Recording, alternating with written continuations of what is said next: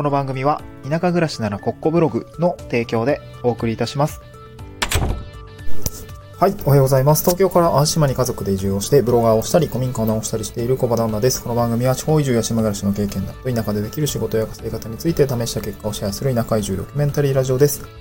えっと、今日のトークテーマ、あ、ごめんなさい。その前にあれですね、今日遅くなっちゃいました。えっと、普通に寒くてですね、寒かったのと、あと昨日若干ね、なんかこう、悩みながら、えー、いろいろ物事を考えていたせいがなかなかこう寝れず、結構夜更かしになってしまって、普通に寝坊ですね。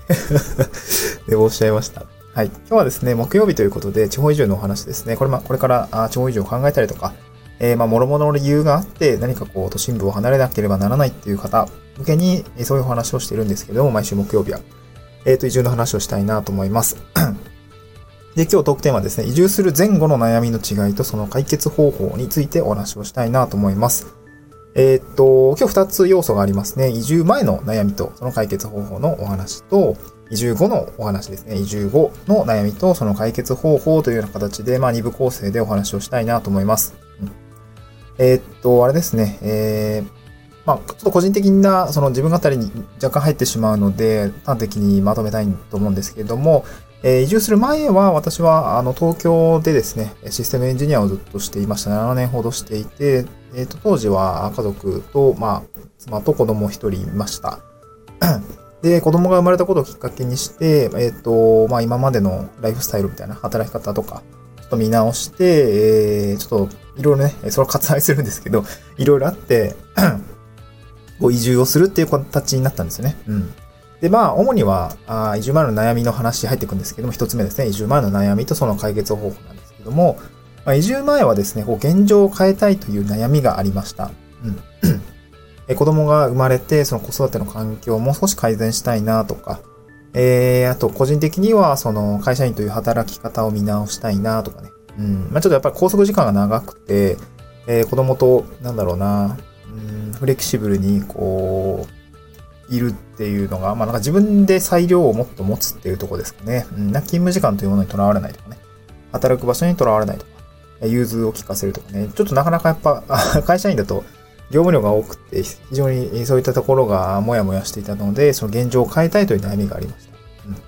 で、移住前の悩みなんですけど、やっぱ現状を変えることに対する不安もありました。うんこれも悩みですね。ななんか会社辞めたらどうなるんだろうとか。えー、そう、本当に会社辞めたらどうなるんだろう一択ですよね。そう、そういうところがありました。で、でも、そういった不安を抱えながらも行動してないというもどかしさもありましたね。うん。悩んで変えたいと思うんだけど、変えることに対して不安もあって、ただその不安を抱えたまま何もしていない自分に対してもまたもどかしいという悩みがありましたね。もう悩み、不安、悩みのループみたいな感じですかね。うん。なので、まあ、あの、安全なこう場所からですね、隣の芝生を見ているような感じで、まあ、やっぱり隣の芝生は青く見えるって言いますけども、なんかそんな感じだったんですよね、ずっと。で、まあ、こういう悩みがあった時に、まあ、いろいろ解決方法はあると思うんですけど、僕、僕個人の見解としては、その、移住前のこの悩み、うん、なんか現状の抱えている悩みというのは、どうやったら解決するかというと、その行動すれば解決するなと思いました。うんで、具体的に、私は会社を辞めて、えー東京から島に移住をして、な転職というか、まあ、もう開業届を出して個人事業主になったんですけども、えーっと、実際、会社員前には、なんだろう、感じていた悩みというもの、まあ、現状を変えたいという悩みは変わったことによって解決したし、えー現状を変えることに対する不安っていうのは変えたことによって分かったので解決をしたし、行動してないというもどかしさっていうのは行動した結果解消しました。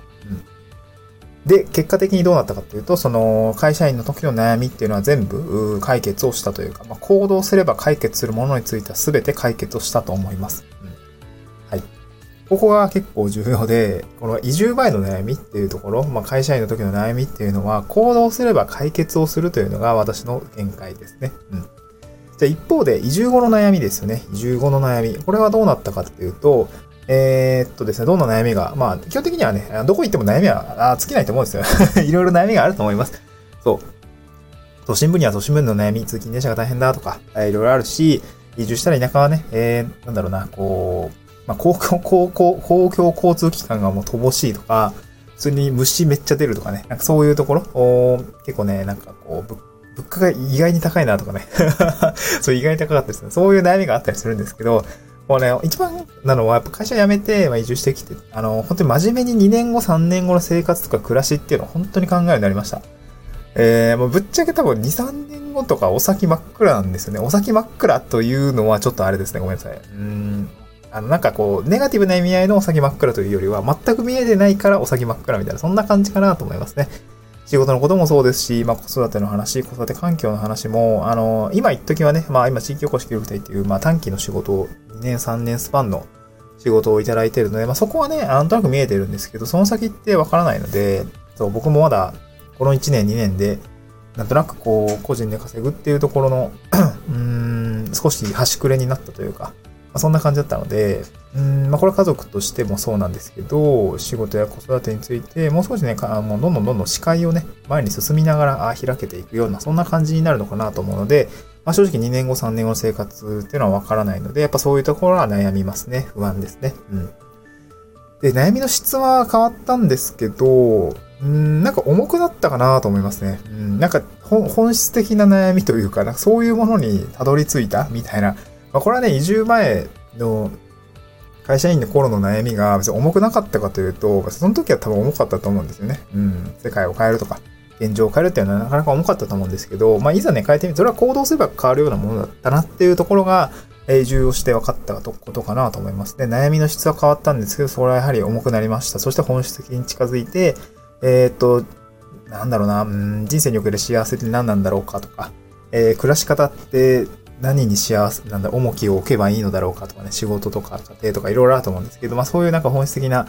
ものになんか近づいた結果、すごい重たくな、重たく、相対的に重く感じるようになったなというふうに感じましたね。うん。まあいいや悪いではないんですけども。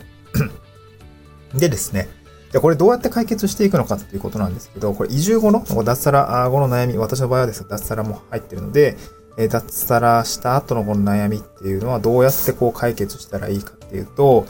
えー、行動だけではさすがに解決しないなと思いました。当然行動は必要なんですけど、これ工夫も伴わないと解決はしないなと思いましたね。うん。なんかがむしゃらにやってれば、あなんか例えば収入が上がるのかとか、うん、なんか悩みが解決するのかっていうと、全然そんなことはないなと思っていて、まあ、いわば会社員の頃は意外と、なんか悩んでたことって、うーん、まあ本当にね、あの、当時はそんなこと全然思わなかったんですけど、まあちっぽけなことだったなとは思いましたね。質が、うん、なんかすごい前段の悩みっていうんですかね。うん、本質たどり着いてないよ、そこそこじゃない、そこじゃないよ、みたいな、そんな感じの悩みばっかりだったなと思ってて、うん。脱サラの悩み、まあ子育てもそうだし、2年後、3年後の、ね、えっ、ー、と、本当に食っていけんのかっていうところの悩み、もここ一番ですよね。えー、っていうのはやっぱり行動もそうなんだけど工夫ですよね。試行錯誤っていうのを伴わないと解決しないなと強く感じたということですね。うん。だからまだ解決はしていません。うん。ただし、なんかその分圧倒的に成長するなというところを感じました。この1年ですね、個人事業主になってみて、えー、いろいろありました。うん、例えば、ライターになるとか、えー、なんか個人で仕事を受けるとか、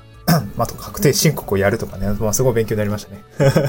なんかそういうところを、これからもね、あと1年、2年ありますので、えー、しっかり、あの、どんどんどんどん、2022年はね、ちょっと飛躍したいなと思いました。もっとね、えー、仕事をやりつつ、まあ、ただね、ちょっと家族との時間が若干おろそかになっている感じがあるので、そこもね、やっぱり悩みの種ではあるんですけども、こういったところもしっかり頑張って、頑張っていきたいというか、うん、まあ子供たちともね、えー、いる時間っていうのも一瞬一瞬が大事なはずなので、なんかそのあたりがちょっと僕もまだ答えが出せてないんですけど、そう、ここは悩みますね。はい。そんな感じで、今日はおしまいにしたいと思います。今日ちょっとね、えー、話がまとまりなかったんですけれども、えー、こんな形で悩みをちょっとお話しさせていただきました。うん、で、今日はまあ、地方移住の話ということなので、まあ、合わせて読みたいにですね、あの、スタンド F のノートに、えー、台本があるんですけども、そのノートの方に、えっ、と、移住先の決め方、今すぐ使える地域を選ぶ、絞る5つの軸っていうような感じの記事を書いております。これは結構まあ読まれてる記事で、あの、読まれてる記事って、あの、なんか SEO ですね、あの、多分これ、移住先決め方っていうキーワードで1位になっているものなので、結構流入数が多いんですけど、まあ、まあ、皆さん、なんかいろいろ読んで参考になっているんだなという Google さんの評価だとは思うんですけどね。なので、なんかこう、これから移住先を考えたりとか、選んでいったりとか、ま、どこに行ったらいいんだろうみたいなことはですね、こちらの記事を読むと参考になるっていうようなところかなと思いますね。うん。あと一応ノートの方には、あの、地方移住の進め方だけにこう焦点を当てて徹底解説した Kindle 本ということで、私の書籍ですね、知識ゼロから始める地方移住7つのステップ、この一冊で少しの先の未来と失敗がわかるよっていうところですね。えー、書籍も紹介させていただいておりますので、ぜひ読んでいただければ嬉しいです。はい。えっと、サンド F にはですね、移住後の働き方戦略室ということで、まあ私が運営しているブログメディアですね、えっと、まあ地方移住の話と地域おこし協みたいな話と、そして働き方の個人、個人で稼ぐっていうような働き方の話についても、えブログ掲載しておりますので、こちらからぜひ飛んでいただいて見ていただけるといろいろ詰まってるかなと思いますので、ぜひよろしくお願いをいたします。また次回の収録でお会いしましょう。バイバイ。